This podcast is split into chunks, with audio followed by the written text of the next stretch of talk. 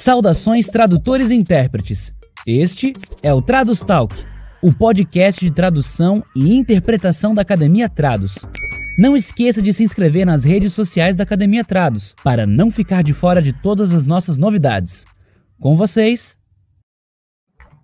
eu, Arley dos Santos, sejam todos bem-vindos para mais um episódio do Tradus Talk.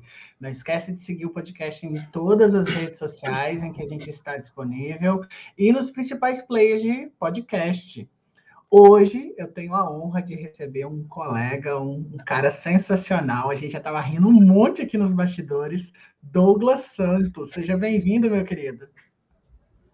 Olá, olá, olá. Obrigado pela apresentação. Sim, estávamos rindo, estávamos segurando aqui. É, obrigado pelo convite. É, é uma honra a mim estar aqui na presença do grande Warley. Que nada, Guri.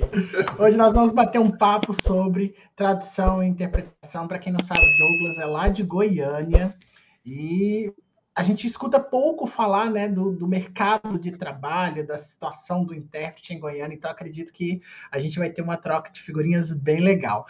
A gente sempre começa perguntando aos nossos convidados, aos nossos colegas, por que Libras? De onde surgiu a ideia de aprender Libras, de ser um intérprete de Libras? Por que esse par linguístico? É, ah, então. É eu acho, eu, acredito, é, se você for conversar com a maioria dos intérpretes aqui que já estão há algum tempo na, na casa, né, vamos dizer dessa forma, eu acho que o começo vai ser bem parecido para muitos de nós. Uh, aqui em Goiás, a terra do sertanejo, também é conhecida como um, uma terra muito religiosa, muito cristã, e tem isso muito forte, né? E não diferente para mim, também começou é, nesse mesmo meio é, eu acho que a minha primeira paixão, meu primeiro encanto foi aquela, aquilo, né? Olha, o intérprete ali na igreja, não sei o que é aquilo, tem uma criança, um menino ali sinalizando, e esse foi meu primeiro contato. É, ali há muitos anos atrás, quando eu ainda era bem jovenzinho, lá com os meus 14 aninhos. é, não faz Ontem, tanto tempo né? assim. É, não faz tanto tempo assim. É, eu vi, né? Realmente, eu fui com minha família, minha mãe numa certa igreja, e tinha ali um, um intérprete de Libras é, interpretando ali a celebração, a missa, no caso. E eu olhei e falei, nossa, eu quero fazer isso. E foi isso que eu disse, foi essa decisão. Eu disse, eu quero fazer isso. E não, e não tinha uma perspectiva de trabalho, uma perspectiva de de viver disso, né? É, a gente não sabia o que era, eu era uma criança, o que, que é língua, o que, que é linguagem, o que, que é libras, o que, que, é, o que, é surdo, né? A gente não, eu não tinha essa perspectiva, as coisas foram acontecendo muito naturalmente. Então, aquele garoto que estava lá sinalizando, quando ele finalizou, eu cumprimentei, falei para minha mãe que eu queria, perguntei sobre isso, porque olha só, ele tinha praticamente a minha idade. então, eu acho que foi algo que me encantou, foi isso, né? Ele estava ali com, claro, né, com os adultos, mas esse, esse garoto, né, que eu vi na época tinha a minha idade, que hoje também é um grande parceiro, um grande amigo, né, de, de profissão e de vida também. Mas tudo começou dessa forma. Aí eu me inscrevi num curso que era oferecido pela própria igreja. O curso era fornecido pela é, quem ministrava era uma professora surda. Eu acho que foi aí o meu primeiro contato, né, com a comunidade surda. Tem é, essa essa professora, ela ensinava, tinha ali um ouvinte, né, intérprete ali sempre auxiliando, mas a aula era dela. Mas a apostila era dela, ela que organizava, ela que ministrava, ela que chamava atenção. então foi tudo dessa forma. E assim, foi bastante legal e eu gost... e eu por algum motivo em mim isso ia me apaixonando cada vez mais por isso e eu falava assim eu quero interpretar quero começar a interpretar eu não quero ficar só então o pessoal me aconselhava eu acho que começou bastante pelo meu bom acolhimento eu acho que eu fui bem acolhido nesse primeiro momento é, me incentivaram bastante mas assim aquela perguntinha que a gente sempre faz quanto tempo demora para ser intérprete? Com quanto tempo eu aprendo esse negócio aí? Que a gente sempre escuta. E eu tive a minha resposta pela minha própria experiência. Estou aí já há alguns anos, né? Com 14, eu já estou com 28, então façam vocês as contas, mas todos os dias aprendendo. Porém, para começar a, a realmente a interpretar, a ir para frente de um palco, de um púlpito, né, do que seja, para frente de um surdo e começar a sinalizar, é, foi após o final do meu curso de um ano. Mas eu já estava preparado? Eu já sabia o que eu estava fazendo? Não, senhor. Mas eu dei a cara tapa e falei, eu quero. E eu tive um incentivo para isso. Né? Assim, claro que não foi fácil a primeira vez. Ah, lembrando, né? Eu ainda era um adolescente, tímido, como vocês podem ver agora. É, então, não conseguia conversar direito. Então, foi bastante desafiador para mim em vários sentidos. Mas também eu vejo que a Libras me ajudou na minha vida, né, como um todo, na questão de me relacionar. E mas eu comecei dessa forma. Eu pedi, eu quero, mas eu acho que o mais importante para mim era eu saía do curso, que era uma vez por semana, eu pegava a minha apostila, revisava, revisava, revisava. Eu ia para minha casa, eu escutava uma música, eu sinalizava só as palavras que eu sabia. E às vezes e ainda hoje eu faço isso é para eu acho que muita coisa eu não esqueci por conta disso. E a partir disso né as coisas foram acontecendo às vezes rápido demais algumas eu estava preparado algumas não algumas vezes eu apanhei outras eu me deslanchei e assim a gente está sempre nesse né nessas variações mas sempre indo sempre indo Para onde eu não sei, mas a gente está indo. Todos nós, né? Para onde não sabemos, mas estamos indo. Já sabe. Eu Exato. queria ir nesse começo, como é que foi essa primeira inserção? Quando que você começou a trabalhar como intérprete? Porque até então, no contexto religioso, como você bem falou, a grande maioria dos intérpretes vem desse contexto comunitário de interpretação. E os primeiros trabalhos, como é que foram? Quais foram os desafios? Ah, assim, para trabalhar profissionalmente, olha só, foi é, né, nessa época que nós tínhamos esse trabalho aí na igreja, né? Ah, eu posso dizer, não só é, puxando a sardinha para o meu lado, vamos dizer assim, porque eu fiz parte dessa equipe, mas tínhamos uma equipe de referência, né? Fazíamos um trabalho legal, assim, nós realmente nos preocupávamos com a formação, tínhamos sempre o surdo, né, dando essa resposta. Então, algumas empresas procuravam intérpretes lá. Né? Normalmente eu não aceitava, eh, a gente passava para quem tinha mais experiência, porque, olha, não, não sei fazer, né? E um determinado momento, eu acredito que eu já estava ali com os meus 19 anos, é, então já atuava, né? Já há algum tempo, é, nos trabalhos da igreja, sempre palestra, missa, celebração, comecei a fazer casamentos, né, que estava sendo pedido, mas ainda não era trabalho, sempre no voluntário. E então ia adquirindo ali a minha experiência e estudando, né, logicamente também, sempre vinculado a estudo, cheguei a procurar fora, porque a partir desse momento eu, já comecei a, a, a, minha cabeça começou a abrir. É, um amigo meu que também um grande colega de profissão inclusive muito famoso. Vou indicar para você depois fazer essa, essa entrevista Pode também. falar o nome, famoso gente, no sentido da nossa área. Meu grande amigo Vinícius Batista, intérprete aqui de Goiânia, ele me eu, ele ia lá na nossa igreja, né? E fazia parte dessa equipe também. E ele começava a me dar uns conselhos, sabe? Aquele, aquele anjinho aqui no, no ouvido. Falava assim: Douglas, por que você não. Né, não isso aqui, né? Você não, não vai mais. Aí eu falo, ah, você, ah, está convidado a participar também, tá? Já estendo o convite para você. Acho. Acho que ele precisa sim. E ele me deu, me abriu um leque para algo que eu, enquanto adolescente, ainda não tinha percebido. Ele falou assim: olha, você está aqui já atua, já tem experiência no âmbito religioso, mas que tal você procurar outras experiências, é, né? outras áreas, tentar outras coisas, para você que se aqui já é uma zona, virou uma zona de conforto, você desafia algo mais. E isso me incomodou, né? Eu comecei, nossa, será, será, será que eu posso?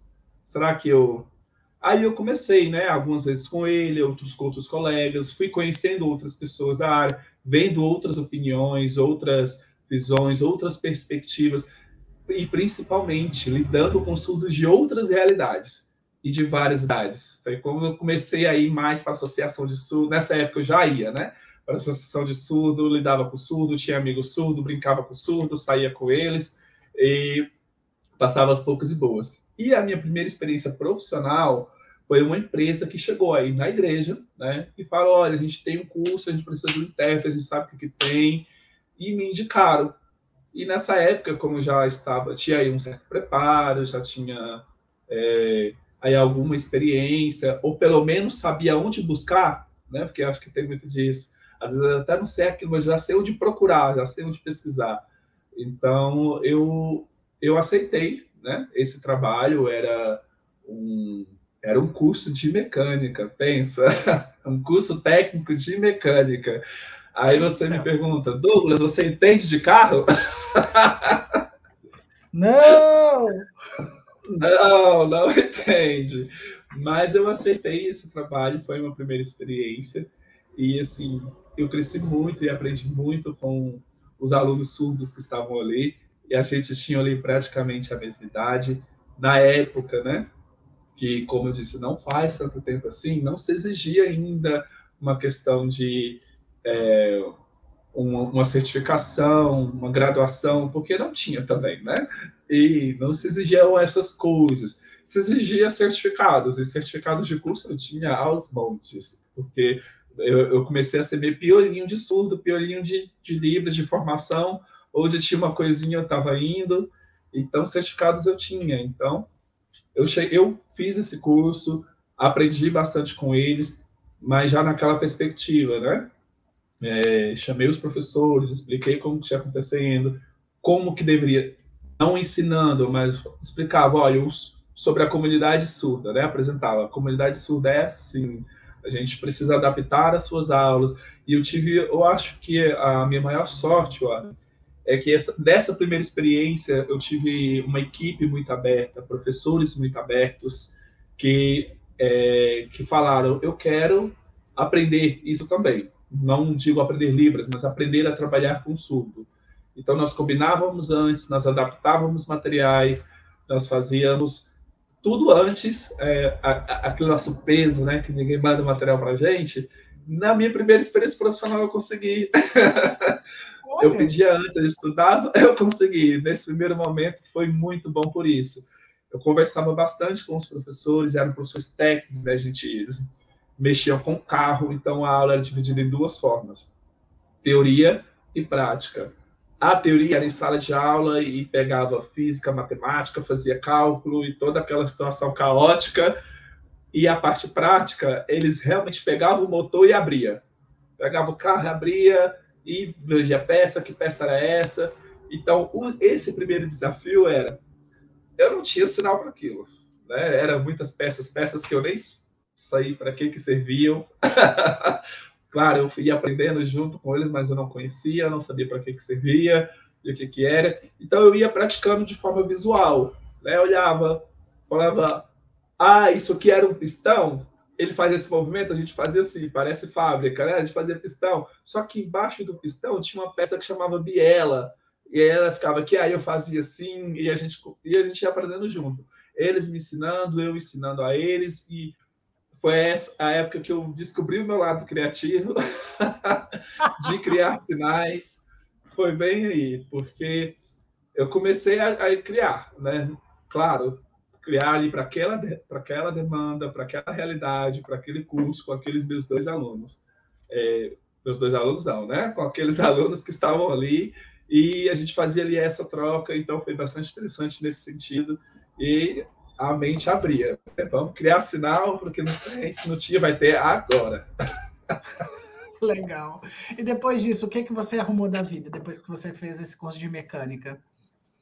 Ah, aí depois, acho que a cabeça faz assim, né? Faz a mil, olha, eu posso trabalhar com isso, dá para viver. Na época, assim, era, era uma outra realidade de trabalho, então eu sempre fui uma pessoa de CLT, né? Nessa época, meu primeiro contrato, eu não sabia lidar. Então, eu me juntei com esses outros amigos, né? É, eu comecei a fazer. Eu, eu, tinha uma algo de mim, Arley, que era. Não sei explicar de onde que veio, mas é meu. Antes o Instagram não era algo tão assim, né? Redes sociais não era algo tão usadas. Mas por algum motivo eu gostava de sempre de fazer essas postagens, de um pequeno trabalhozinho que eu, fiz, que eu fazia, de algo ali na igreja. Então, eu, isso para mim parecia que já era sempre claro o quem não é visto não é lembrado. Então já começava a me mostrar e, e de forma é, intencional ou não, isso já foi criando um nome, foi criando, foi se criando, né? O Douglas é, é, é intérprete de Libras.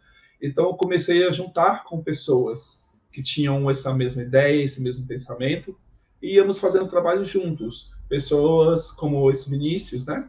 É, e outros colegas que já tinham é, certa experiência na carreira é, como autônoma, né? de forma autônoma, então eles começaram a me inserir nos seus trabalhos. É, foi onde eu tive bastante experiência nas artes, que eram nossos maiores clientes, como teatro, shows, e daí veio um, um leque né, de shows onde tive que aprender a lidar com isso, porque tudo isso eu ainda não estava na faculdade. Né? Uhum. Ligado a isso, em, alguns, em um determinado momento, eu consegui entrar é, na turma de 2018 eu consegui entrar na, na, Uf, na, Universidade Federal de Goiás, na nossa querida UFG, é, hashtag UFG. Entrei no curso de bacharelado de Letras, Tradução, Interpretação, Libras, Português. O nome é um texto, né? E, é, e eu acho. Cabe bem mim, no certificado, né? Pega limpinho. Cabe, cabe assim, bem abreviadinho. E, e eu acho que nesse curso eu nunca tive dúvida, né? Os professores perguntavam ah, porque você está nesse curso, ah, porque é um que parece, porque eu só, só foi o que eu faço. Não, eu nunca tive dúvida, era o curso que eu queria, era o que eu queria fazer, e era isso, e a partir disso eu comecei a fazer mais. Posteriormente a isso, veio-se a ideia também de profissionalizar mais essa questão, no sentido corporativo mesmo, porque eu comecei a ter a, a, é, alguns clientes, empresas, é, que não era mais aí só fazer um show, é, só não, né? Fazer o trabalho nas artes também é muito específico, bem difícil. não, não é fácil, né? A galera acha que é só ir lá, bater mãozinha com o cantor. Não é bem assim, tem o antes. Dançar pra lá e pra cá. É, ah, eu já tenho histórias esses de dançar lá e pra cá, que eu não sei dançar, já precisei sambar. Vamos falar sobre isso daqui a pouco. Vamos, né? Mas foi nesse sentido, então eu comecei a querer me profissionalizar mais, a querer saber o como falar com o cliente e entender sobre as demandas, porque não é só chegar lá e falar a pessoa chegar e ah, o pre... eu posso pagar isso não. O meu o meu trabalho ele não é só bater mão, né? Eu tenho antes, eu preciso estudar antes, é aquilo que eu tenho que fazer na hora. E, então, assim, são muitas coisas. Então, o saber falar com o cliente, o como fazer um orçamento, eu acho que isso é um, é o canhar de Aquiles de muita gente da nossa área. Uhum. É, então, comecei a estruturar tudo isso até poder realmente, é, hoje, poder trabalhar não só. É, hoje, eu sou intérprete na Federal de Goiás, onde eu fui aluno, né? Sou intérprete lá nos cursos de letras e medicina e também atuo hoje na Prefeitura de Goiânia, na Secretaria Municipal de Direitos Humanos, atual Central de Libras, e que são duas coisas que eu já tenho, e também o meu trabalho autônomo, né, onde eu consigo ir diretamente ao cliente, apresentar meu trabalho, explicar, é, porque muitas vezes o cliente, quem está contratando, não sabe nem o que é comunidade surda, o que, é que o intérprete realmente faz, então explicar isso para isso tudo justificar o valor que eu estou cobrando. Sim. É voltando nada, um né? pouquinho aí nessa história, eu estou adorando te ouvir, mas voltando um pouquinho nessa história, como que você percebe a importância do trabalho em equipe, uma vez que anteriormente você tinha trabalhado individualmente nesse curso de medicina, e aí você se junta com outros colegas para, de certa forma, formar uma equipe de trabalho para atender determinadas demandas. Como é que você percebe a diferença entre isso? Porque muitos intérpretes atuam, até hoje, atuam sozinhos e nunca passaram por essa experiência de atuar em equipe com outro colega em regime de revezamento. Como que foi isso para você? Ah, olha, isso é o boom da carreira, né? Isso de trabalhar sozinho É, não existe, né? A gente não é sozinho, ainda mais na nossa área. E, e assim, é um grande aprendizado.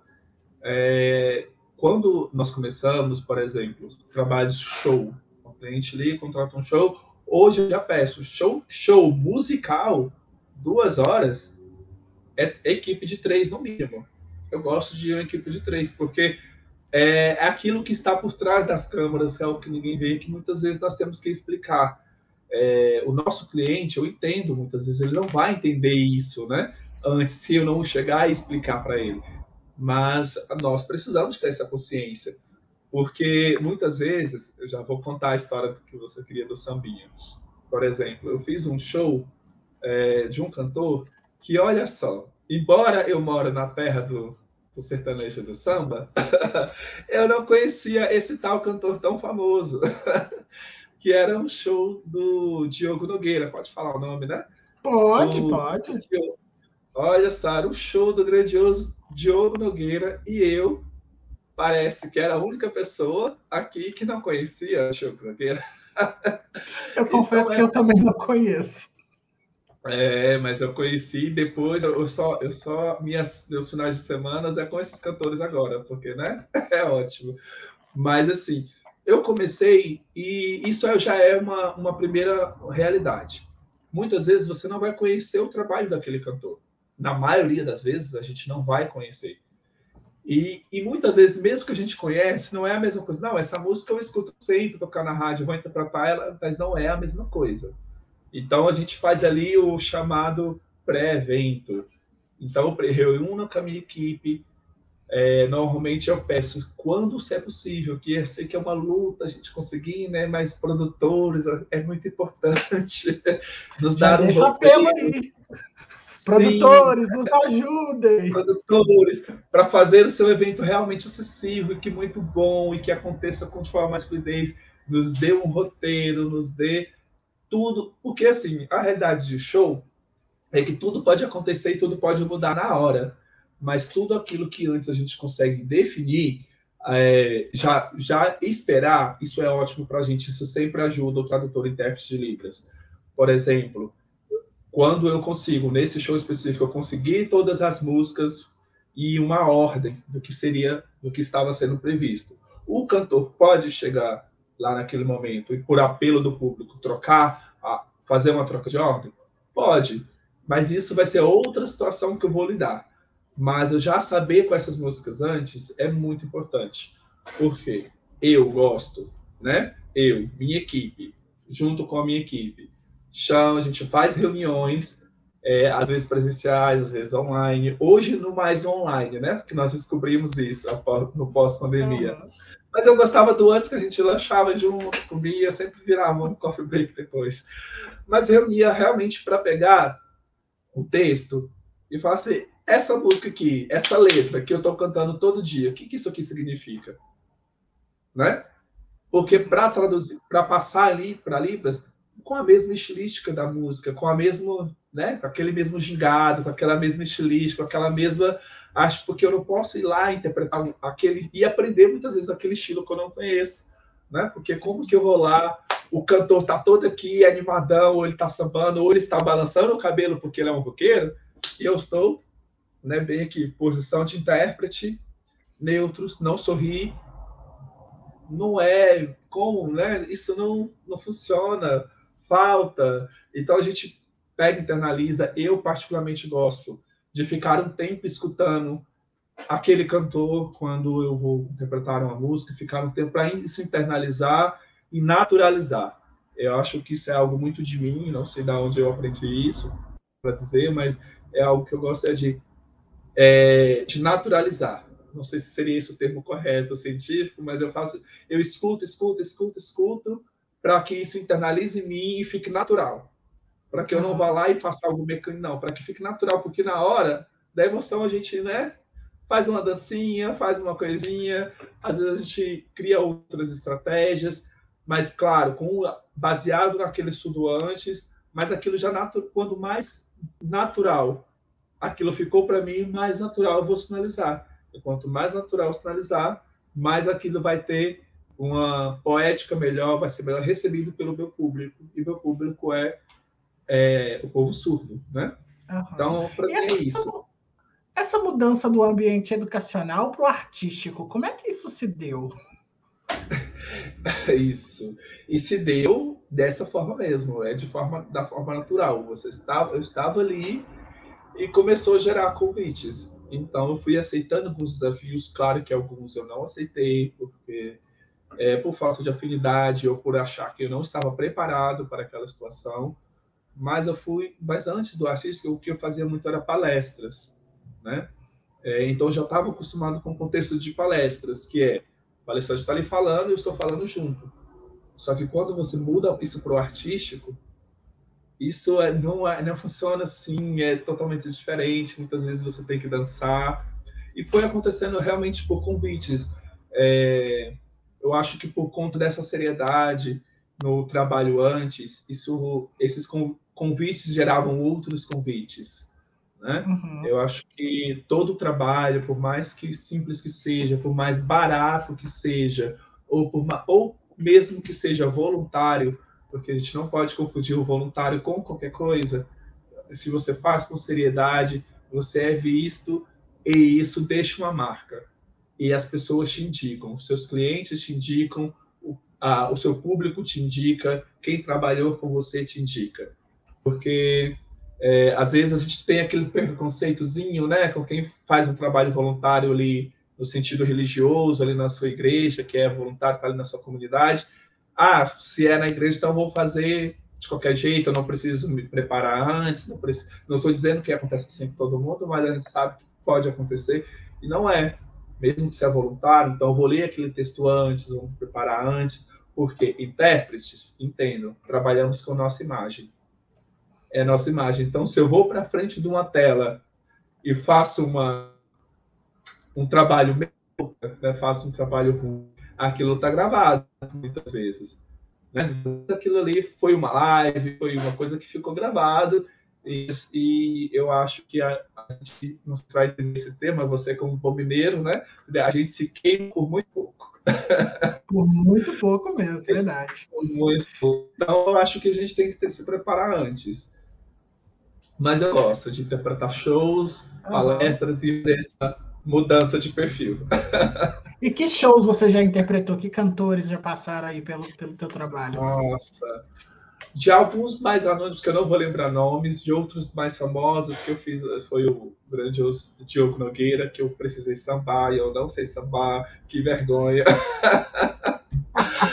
é, é, eu já fiz alguns teatros de, de algumas companhias famosas, mas assim, show, ai, agora, ai, o que eu amei foi fazer um show do Leone, foi uma grande oportunidade que eu tive, porque eu era muito forte que quando você interpreta alguém que você já era fã antes, isso, isso dá uma carga pra gente assim, né? Uhum. E e lá na hora, com a equipe do Leone, foi muito bom, porque assim, eu fui lá, e aí?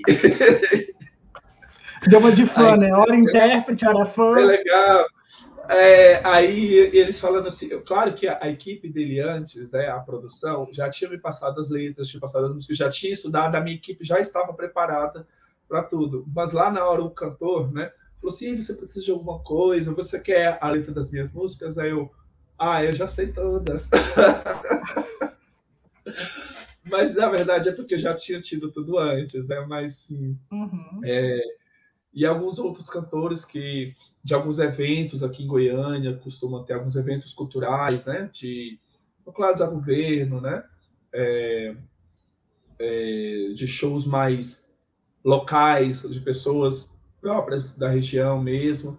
Então, esses shows, às, às vezes, eles me chamam também para interpretar, e assim, é de samba ao rock, qualquer coisa. Nossa grande, nossa grande cantora aqui da, da nossa, do nosso santuário, Basílica aqui de Trindade, a Célia Valadão, fiz também, tive a honra de interpretar um show com ela, e onde eu quase virei meme também, se eu puder contar okay. essa história rapidinho. Conta, não, rapidinho não, eu quero detalhes. Porque, assim, eu e a minha equipe estávamos preocupados com essa cantora, porque ela, além de cantar música, ela canta modão, né? E, e tem alguns termos, algumas metáforas né, bem antigas que a gente precisou estudar, pesquisar, e algumas músicas daquelas bem antigas, né, bem apaixonadas, bem gostosas de ouvir, mas também tinha uma tal de uma música que ela poderia ou não aparecer. E olha só, estava, estávamos os três intérpretes né, preocupados com esta música em questão. que eu já vou. Né? Que no final do show não ia dar tempo e ela não ia cantar essa música. Porém, o público pediu, né? O público dela pediu essa música, que é a famosa Galopeira. Ai, meu Deus! E quem estava em tela nesse momento? Quem estava Você. em tela era eu. e a gente meio que pediu assim, não, né? Assim, bem no coração, assim, podia não cantar essa música. Mas o público pediu e ela era, a gente tinha uma proximidade tão, eles tiveram uma proximidade tão grande assim conosco, né? É, sobre entender o nosso trabalho, certas dificuldades, que eles olharam que a, a cantora na hora, na hora que elas que pediram galopeira, ela olhou para mim. Ela, a cantora, olhou para mim e disse: Douglas, vai? Eu disse: vai, né? Como vou dizer que não? O público pedindo. Você quer cantar? Eu vou dizer que não? Nesse momento foi assim, foi muito assim um susto, porque nesse momento as pessoas todos olharam, né, para mim para saber como que seria uma galopeira e ai, gente, isso foi muito engraçado. Nós temos imagens disso. Tem, mas a gente não vai passar, né? Porque hoje eu sou uma nova pessoa, estou construindo uma nova imagem. isso foi um momento, um recorte da minha vida. E é isso são as coisas que a gente passa, porque às vezes o cantor quer que a gente dance o forró, quer que a gente sambe com ele, e muitas vezes, às vezes dá, às vezes não dá. É, então, né, é toda uma comunicação. Uhum. Às vezes nem todo mundo, né? Show de rock. Nossa, fomos fazer um show de rock que esse sim virou, esse tem imagens, esse está gravado. Que é, nós tivemos uma grande problemática que um show de rock, olha só, o show de rock era em inglês, a maioria das músicas. Ah, meu Deus. E eu ainda ainda não sei inglês, né? Não sei fazer a tradução direta do inglês para Libras. então, porém, como foi nós, nós estudamos todas as músicas, mas nós pedimos, né? Uma ajuda de um teleprom, porque também ninguém é de ferro, né? Ninguém é um super-homem, então vamos usar as tecnologias. então, nós estávamos ali com o teleprom, estava tudo certinho, e, e, e as pessoas lá cantando, e aquela coisa no rock, a gente balança, sacode tudo, né? E nesse balança, sacode tudo, eu estava com ponto e o meu ponto caiu. Ah, isso, isso é um vídeo que eu vi no seu stories, é de uma menina Sim. passando por trás de você para ajustar Exato. a caixinha de som. Ah, tá. Exato, porque aquilo era o meu ponto. E na hora que o ponto Deixa eu ver cai, se eu acho essa imagem. Não, na hora que o ponto cai, a gente fica surdo, a gente não escuta mais nada porque eu estava, todo o meu retorno era pelo ponto, e eu não estava mais escutando nada, mas eu ainda estava, pelo menos, vendo no Telepro e estava continuando ali. Aí eu fiz assim, né, bem discretamente, para minha amiga enquanto ela estava, pô, eu fiz assim, porque ninguém percebeu, ah, porque eu não parei de dançar, e eu fiz uhum. assim, ó, bem assim, discretamente, assim, olha.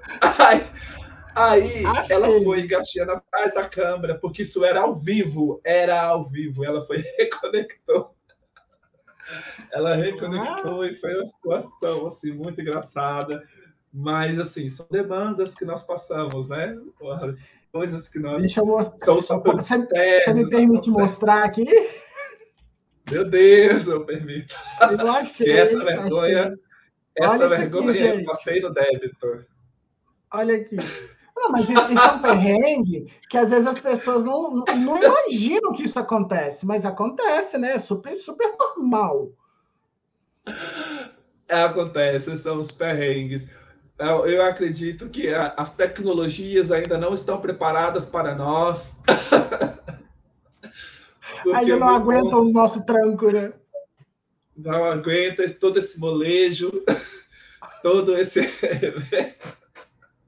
e o engraçado Gente, é que ela foi assim. E não saiu na câmera, não percebeu? Não saiu na câmera. Ela foi com todo cuidado para não aparecer na câmera. Por isso que isso é importante, porque como nós testamos tudo antes, nós sabemos onde era o limite, até onde a câmera pegava, até onde podia aparecer. Então ela foi no de trás, assim, conectou, porque isso era ao vivo. Ficou gravado depois, mas era o show que estava sendo ao vivo. Então, nossa, foi muito, foi muito engraçado. Por isso que também eu acho que é muito importante em um, um trabalho de, de tios de tradução, de interpretação, uma afinidade com a equipe, uma confiabilidade com a equipe, porque a gente tem que confiar nos nossos colegas que vai dar certo e incentivar, né? Porque nosso trabalho, é, eu considero que ele não é só técnico, né? A gente tem que ter um preparo antes, mas ele é muito de emocional também. Então, ter ele com colegas, né, como essa minha querida amiga que nos ajudou nesse momento, ela estava sendo meu apoio nesse momento e foi um apoio mesmo, um apoio não só de Libras, mas um apoio técnico. Apoio incondicional.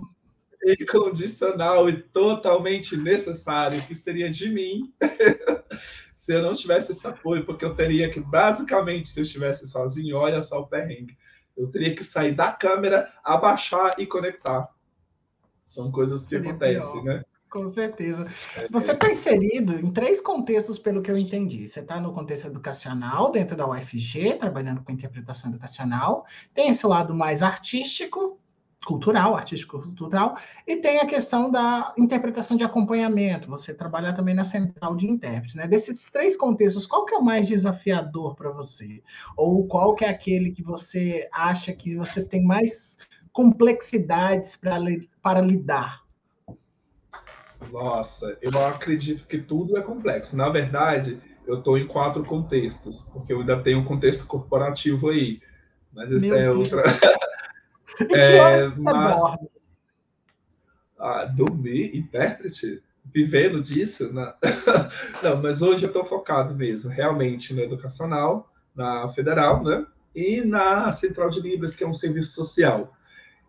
Ah, qual é o mais complexo? Olha, eu poderia dizer que sim, o, da, o social seria o mais desafiador, porque ali eu lido com várias realidades, né? Não que na escola não seja, porque eu tenho um curso de medicina aí, né? Que, que é uma carga muito grande.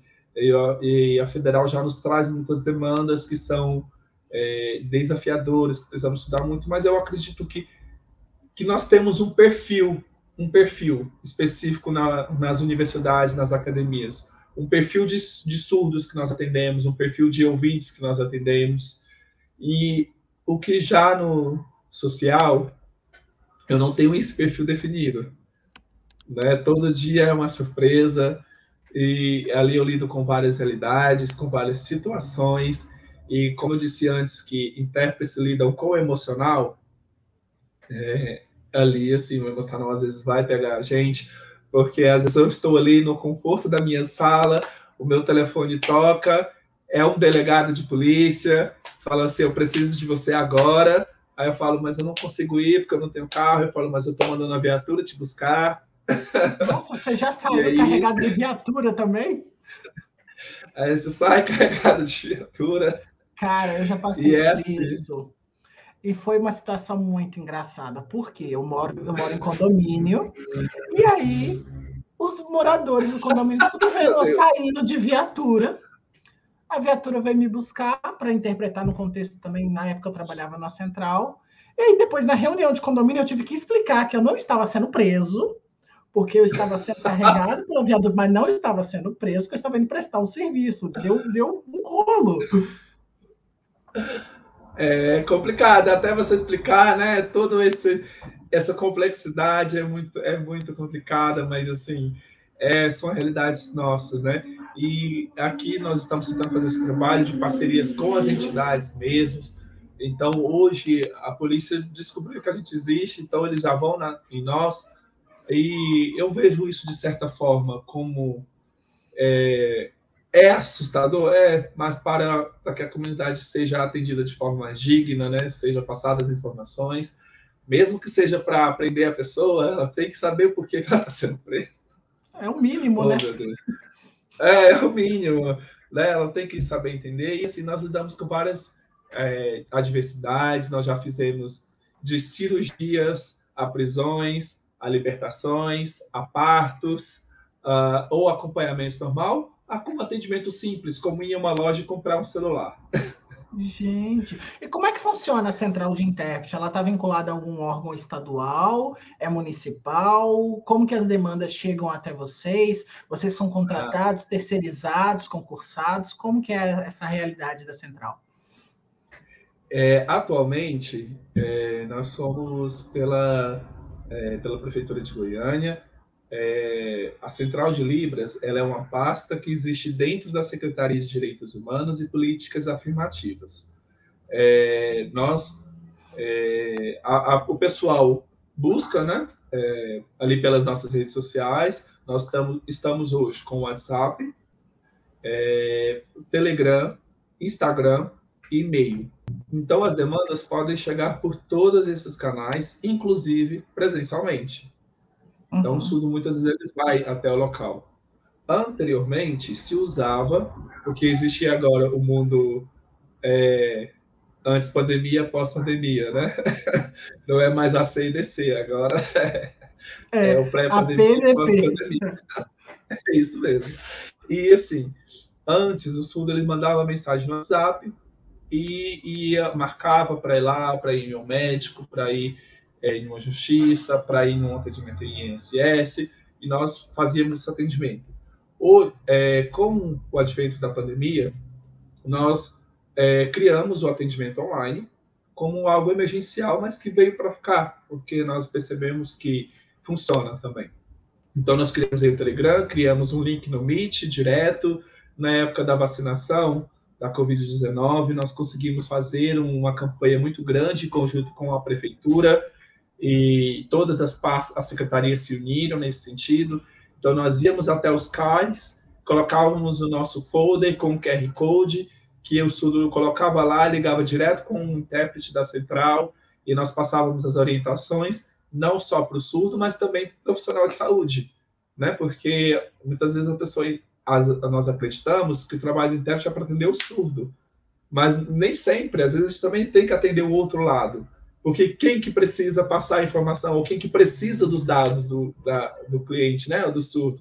Então, é um trabalho de interação e entender isso é, é necessário, é importante, que nós estamos ali como pontes de comunicação, mas não é só o surdo que precisa, mas os profissionais da saúde precisam, os profissionais da justiça precisam, e todos os órgãos precisam, porque a demanda do surdo não é só na escola, não é só na faculdade, não é só educacional. As demandas são muito maiores e são outras. É na arte, é na justiça, é em outras coisas que a gente muitas vezes até considera bobas, né? Como ir num show, ir num cinema, fazer, né? Ir comprar um sorvete que seja e ter alguém que consiga conversar na própria língua dele, né? Às vezes a pessoa precisa, quer só fazer uma reclamação, quero só reclamar, né? Ele ser ouvido, né, nessa sua reclamação seria muito interessante. Então, é, nesse sentido, e na Central de Libras nós fazemos aí esse trabalho de apoio, é, é, mas não assim, isso é sempre importante frisar, né? Nós, nós não fazemos um trabalho ali assistencialista, mas nós fazemos um trabalho de união entre pastas, seria interpastas, né? Às vezes o surdo precisa de uma situação, então nós chamamos está em uma situação de vulnerabilidade, então nós convocamos ali uma assistente social e ela vai lá e faz essa reunião conosco. Ah, não, mas esse surdo está com um problema ali de, de um processo que aconteceu, de ali de pensão, então lá na secretaria tem uma advogada, nós chamamos a advogada e ela passa as informações e a gente faz ali essa interação. Não, mas o surdo ali, ele está reclamando que o problema dele não foi exatamente a surdez dele, mas ele sofreu um crime ali de racismo. Então a gente chama o pessoal lá da pasta específica para isso e vamos tratar sobre esse assunto.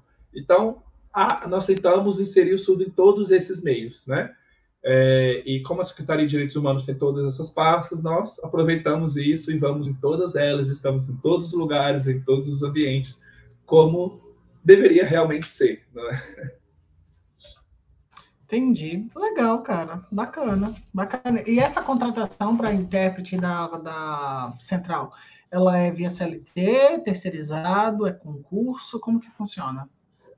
É, na verdade, ela só tem ali seus perfis de contratação. O meu contrato é, o meu é contrato mesmo, né? Seria, eu sou um cargo que se chama comissionados, né? E temos ali as concursadas que é, normalmente eles vêm de empréstimo de outro local, da educação normalmente. Então, ali se compõe aquele que se pergunta, né, uma pessoa que já tem um vínculo com a prefeitura ou com o estado, se pergunta a ela se ela aceitaria, se ela concorda com a proposta, se ela tem o perfil para isso, né, porque é, realmente, como eu disse, nós vamos lidar com diversas situações, e se ela aceitando, ela vem aí fazer parte da nossa equipe, e, e assim, é sempre uma grande experiência. Mas eu sempre digo que é uma experiência muito boa, porque você sai um pouco ali da academia, daquela sinalização que você tem aqui mais formalzinha, mais né, pelas regras, e às vezes você vai ali com um surdo que só foi ali para ele só quer conversar, ele só quer desabafar, e a gente precisa ouvir, e se ele quer marcar um atendimento médico de ajuda, ele a marcar, ou muitas vezes a gente não faz algo, mas nós ensinamos como fazer, também. Então, ele tem todas essas questões. E, como eu disse, é para comprar um celular ou é para marcar uma cirurgia, a gente está ali para isso. E eu queria te perguntar como é. Olha, eu falo muito, uhum. aí você vai me. Não, tranquilo. Eu... Pode falar à vontade. Eu queria saber como é que é trabalhar com essa guria, com essa maravilhosa ah, Como que é trabalhar com ela? Ah, é uma grande honra, né, Juscelino? Ela, ela é minha atual chefe, né? Chama ela assim, minha atual coordenadora, parceira e colega. Porque, embora ela é coordenadora, ela também é minha colega, a gente atua junto. E, na verdade, nós trabalhamos em conjunto, né? E é muito gratificante, é muito aprendizado. Ela é a grande intérprete dos famosos, vamos dizer assim. e e ela, a gente trabalha junto, a gente cresce junto, e é muito interessante porque todo evento, por mais que simples que seja, ou por mais grandioso que seja, nós fazemos aquele momento de feedback, é, e aí, aconteceu, olha, a gente, isso aqui teve um problema, a gente tem que resolver isso, então a gente discute mesmo ali enquanto iguais, é, e é muito legal essa foto que você pegou. Eu tô vendo que você está criando meu Instagram, hein? Filho, é... tem, assunto para a gente conversar. E ó, tem isso aqui também. Que ah, é esse, é gente? O cara, foi, o cara foi diplomado com honra ao mérito. Conta pra gente um pouco sobre isso. Ah, isso é de algumas. É, na verdade, esse é o meu segundo né, é, diploma de honra mérito um é, que foi ofertado né, às pessoas que atuam aí na acessibilidade. Foi um dia de celebrar os tradutores e intérpretes. Nesse dia, eu nunca vi tanto tradutor e intérprete no mesmo lugar. Foi muito legal, foi muito gratificante é, ir num plenário e ver os surdos podendo né, falar em sua própria língua, sendo que tudo, as coisas não estavam apenas sendo traduzidas, o evento estava sendo acessível para os ouvintes que não sabiam Libras, porque todo o evento estava acontecendo em Libras. Quem ia para o púlpito não pegava o microfone, quem, quem pegava o microfone era o tradutor na cadeira, porque ali, com os vereadores que estavam lá, com as autoridades que estavam presentes, vendo a comunidade surda existir, vendo os tradutores existir, e, e nós ali atuamos surdo em Libras, isso, nossa, foi, foi uma grande honra para mim. Esse é o meu a segunda vez que eu recebo essa honra. A primeira vez eu recebi, se eu não me engano, em 2018 ou 2019, pelos trabalhos que eu prestava ali na Pastoral de Surdos de Goiânia, que eu ainda presto, né? Sou, então, onde é o meu berço, eu comecei interpretando nesse local, e então nos trabalhos ali foi a primeira, primeira vez, né? Essa é a minha equipe de trabalho. João Pedro e Oniel, nós trabalhamos juntos, Hugo aí conosco. essa é a minha equipe do ambiente corporativo, inclusive, né? É, que nós atuamos juntos. Então, assim, foi uma grande honra estar é, recebendo aí essa honraria. É, essa equipe aí, ó, é minha equipe corporativa. Legal. Estão todos convidados para vir aqui no podcast também, tá? Ó, um pessoal tem muita história para. Inclusive, eu quero, nessa foto eu tenho uma curiosidade. Ah. Tá vendo esse rapazinho do meio? Esse rapazinho do meio, lembra lá, da, é, lá daquela primeira história que eu fui na igreja, tinha um menino da minha idade sinalizando, uma criancinha sinalizando? É Era esse ele? menino aí. Gente, Era ele. Que legal. Meu colega, meu eterno professor, colega hoje de profissão. e a gente tá sempre juntos. Que bacana, cara. Isso. Nossa, que legal. E assim, é, é, muito legal porque assim, a gente sempre se encontra, né? É, e Goiânia não é uma cidade pequena, é uma cidade grande, mas eu acho que assim, eu acho que o interessante da nossa área, principalmente hoje com o advento das tecnologias, nós estamos sempre nos encontrando, mesmo que sejam perfis diferentes, perfis de atuação diferente, trabalhamos em coisas totalmente diferentes, mas a gente, em todas as formações, nos congressos, ou uma livezinha que seja, a gente está sempre junto, então é sempre bacana tendo essa interação e essa troca, né? de experiência com as pessoas, com quem está no governamental, com quem está fora, com quem está na academia, e isso é, é, é, muito gratificante mesmo. Agora, na sua opinião, qual que é a parte ruim de ser intérprete? O que, que você considera que, nossa, isso aqui, gente, isso é muito ruim, a gente precisa melhorar nessa questão de ser intérprete? O que ruim na nossa área? Não. Venha ser intérprete você também. Ah, eu acredito, né? Assim, que em toda área, né? Sempre tem aí os seus, né, as suas dificuldades, os seus desafios. Eu acho que a, a nossa maior dificuldade, assim, se eu for dizer no mais grosso, né? É, o grosso do grosso do grosso mesmo, lá embaixo, é, ainda é a falta de entendimento sobre o que é a nossa profissão é, por parte das pessoas que estão dentro da comunidade e principalmente das que estão fora, né? É, porque a gente não pode ter a ilusão de acreditar que todo mundo que atua na área é, entende realmente né, sobre o nosso trabalho, sobre todas as perspectivas, porque nós temos vários perfis e não é criticando, mas nós temos pessoas que não são que não são da academia ou alguns que aprendem cursos livres e não criticando cursos livres, também acho que é super importante mas muitas vezes não se trata sobre determinadas dinâmicas, determinados assuntos.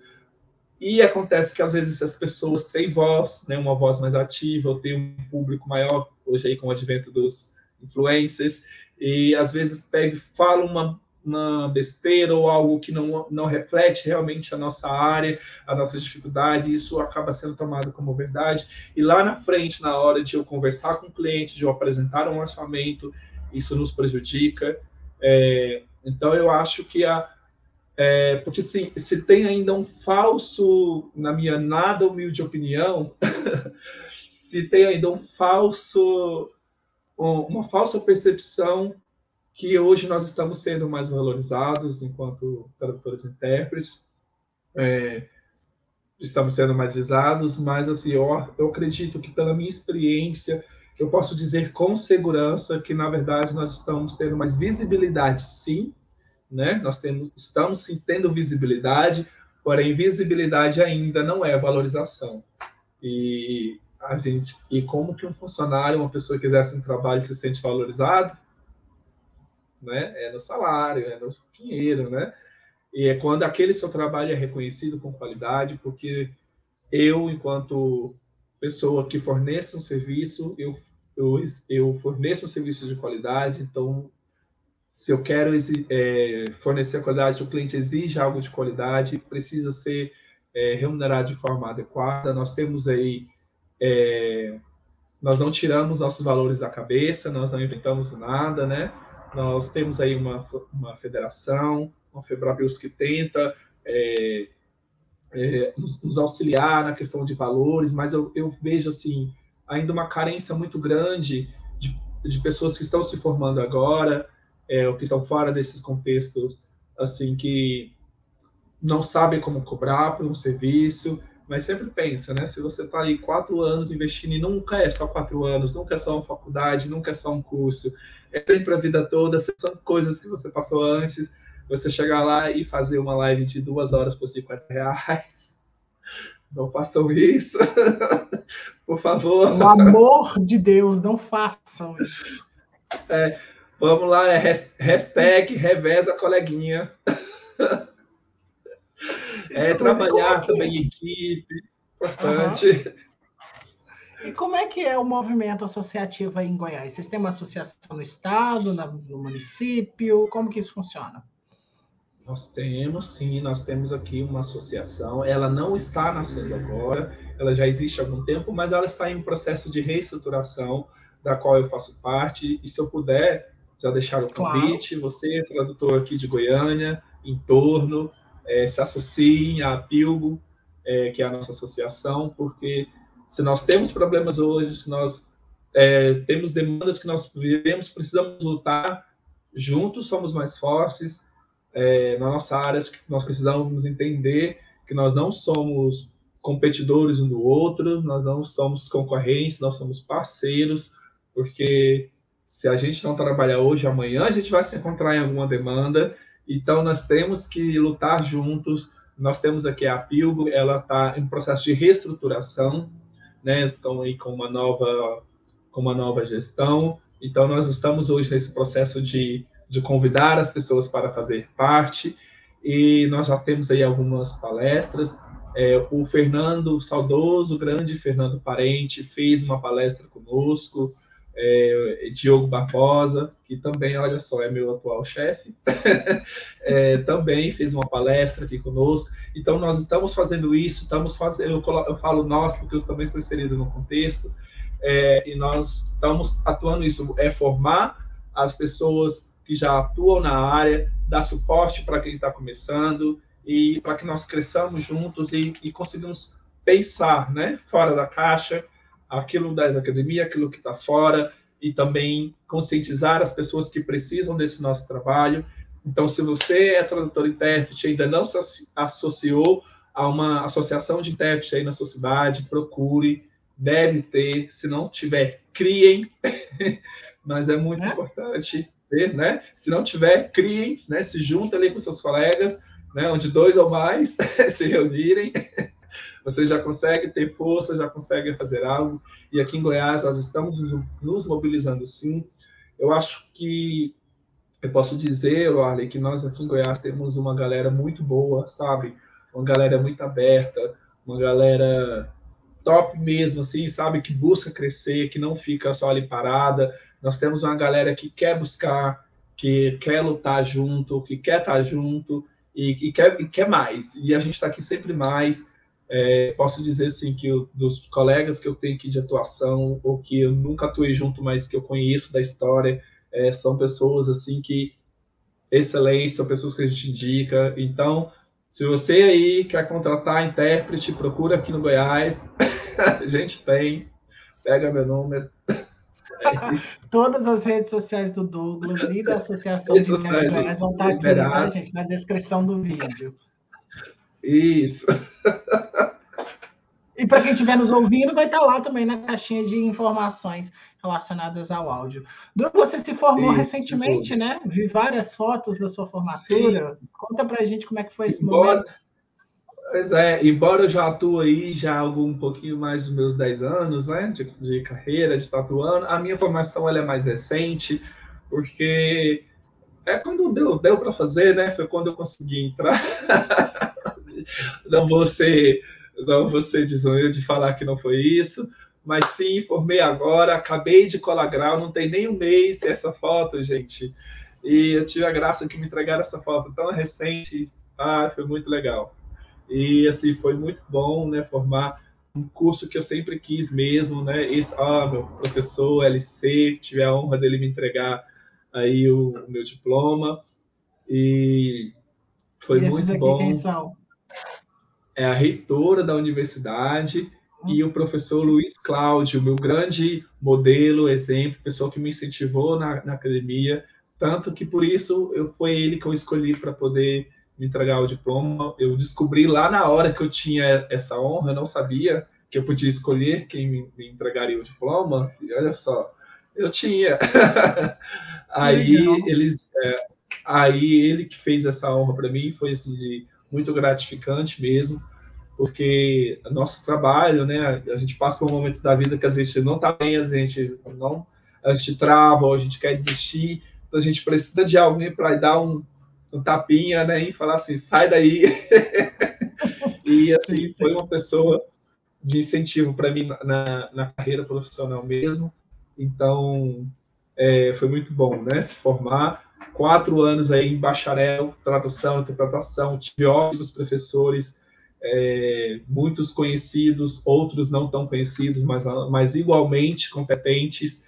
É, e, assim, eu acho que a área de tradução, academicamente, ela só tende a crescer e ela precisa crescer. A nossa, a, o nosso trabalho, ele carece disso, de formação, de algo mais pegar a língua e, né, vamos estudar ela mais, vamos ver o que, que é isso, descobrir que as coisas elas não são a mesma coisa, que são coisas diferentes, o porquê disso, se isso existe, existe um porquê, existe um porquê de eu atuar da forma que eu atuo, existe uma necessidade, então, assim, a academia foi para mim é, um, um pontapé, pontapé não, foi, nossa, algo que me levantou muito, Arley, porque embora eu já atuava, e essa é a realidade de muitos intérpretes, né, que atuava sem a, essa formação acadêmica, eu tinha um tipo de atuação, né, eu já praticava, eu já tinha ali uma, um, um campo, né, porém a, a, a universidade ela vem,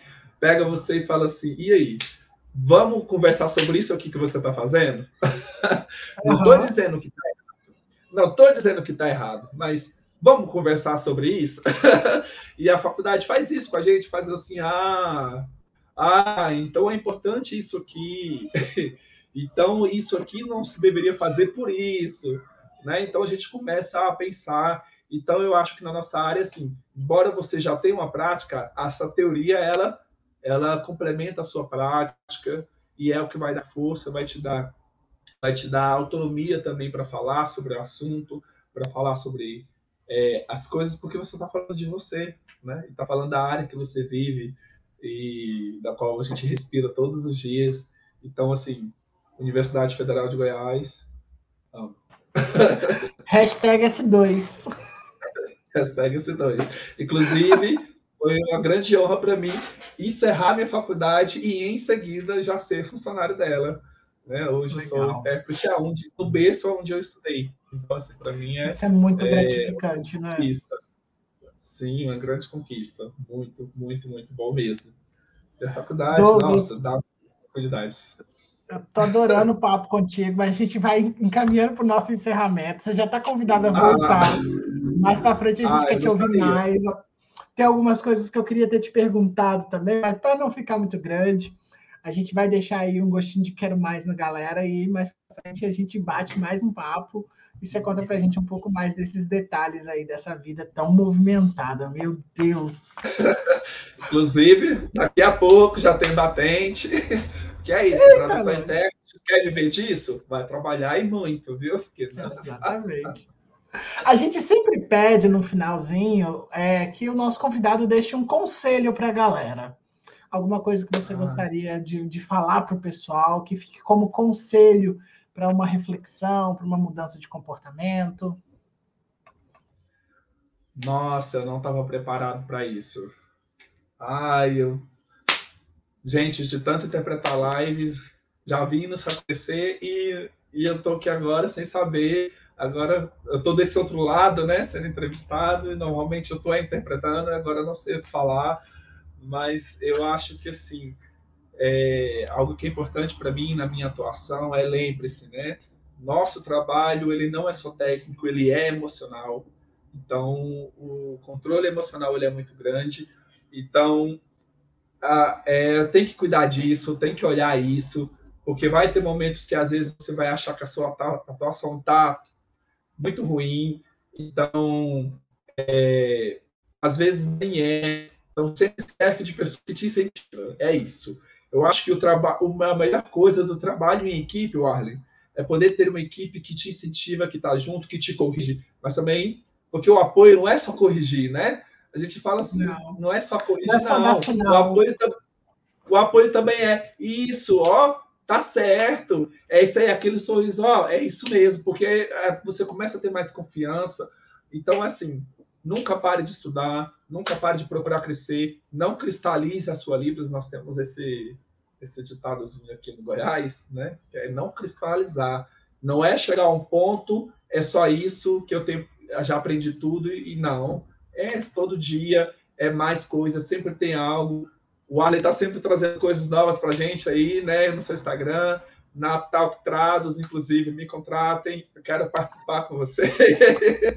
Eu vou falar e, com a RH assim, para entrar em contato contigo. Com gentileza, mas assim, é isso, gente. Se eu puder deixar alguma coisa é, de, de conselho, é, é não parar, é nunca ficar parado no lugar só. Aquele mesmo conselho que meu colega me deu lá nos meus 15 anos, 14, 15 anos de idade, é o que, eu, é o que me move até hoje. É não ficar num lugar só, não focar em uma coisa só. O fo foco é importante sim, mas é experimentar outras coisas, mudar outras áreas. Se eu já aprendi muita coisa aqui, vou aprender outra coisa em outro âmbito, em outro lugar. Nunca parar, tá sempre se movimentando, porque se a língua se movimenta, nós também devemos se movimentar com ela. Então, eu acho que eu posso deixar isso. E obrigado novamente pela oportunidade de estar aqui com vocês, Vale. Que isso, foi um prazer, meu querido. Pra... Aí as crianças, ó, as crianças perturbando. Seus filhos aí. Tá doido, misericórdia, não. Douglas, muito obrigado, meu querido, por ter participado aqui do nosso bate-papo. Esse episódio da Trades Talk vai ficando por aqui, pessoal. Não se esquece de se inscrever e compartilhar esse episódio para todos os seus colegas. Douglas, compartilha aí também para a galera de Goiás, para todo mundo ficar sabendo desse, desse bate-papo. Todo mundo está convidado, todo mundo que o Douglas citou está convidado a estar tá aqui com a gente, batendo esse papo também. E a gente se encontra então na próxima semana, pessoal, com mais um episódio do Trades Talk. Até mais! Este foi o Tradus Talk de hoje, o podcast de tradução e interpretação da Academia Trados. Não esqueça de se inscrever nas redes sociais da Academia Trados, para não ficar de fora de todas as nossas novidades. Sugestões e críticas você pode encaminhar para podcast@academiatrados.com.br. Até lá, lhe desejamos boas traduções e interpretações. Douglas, meu querido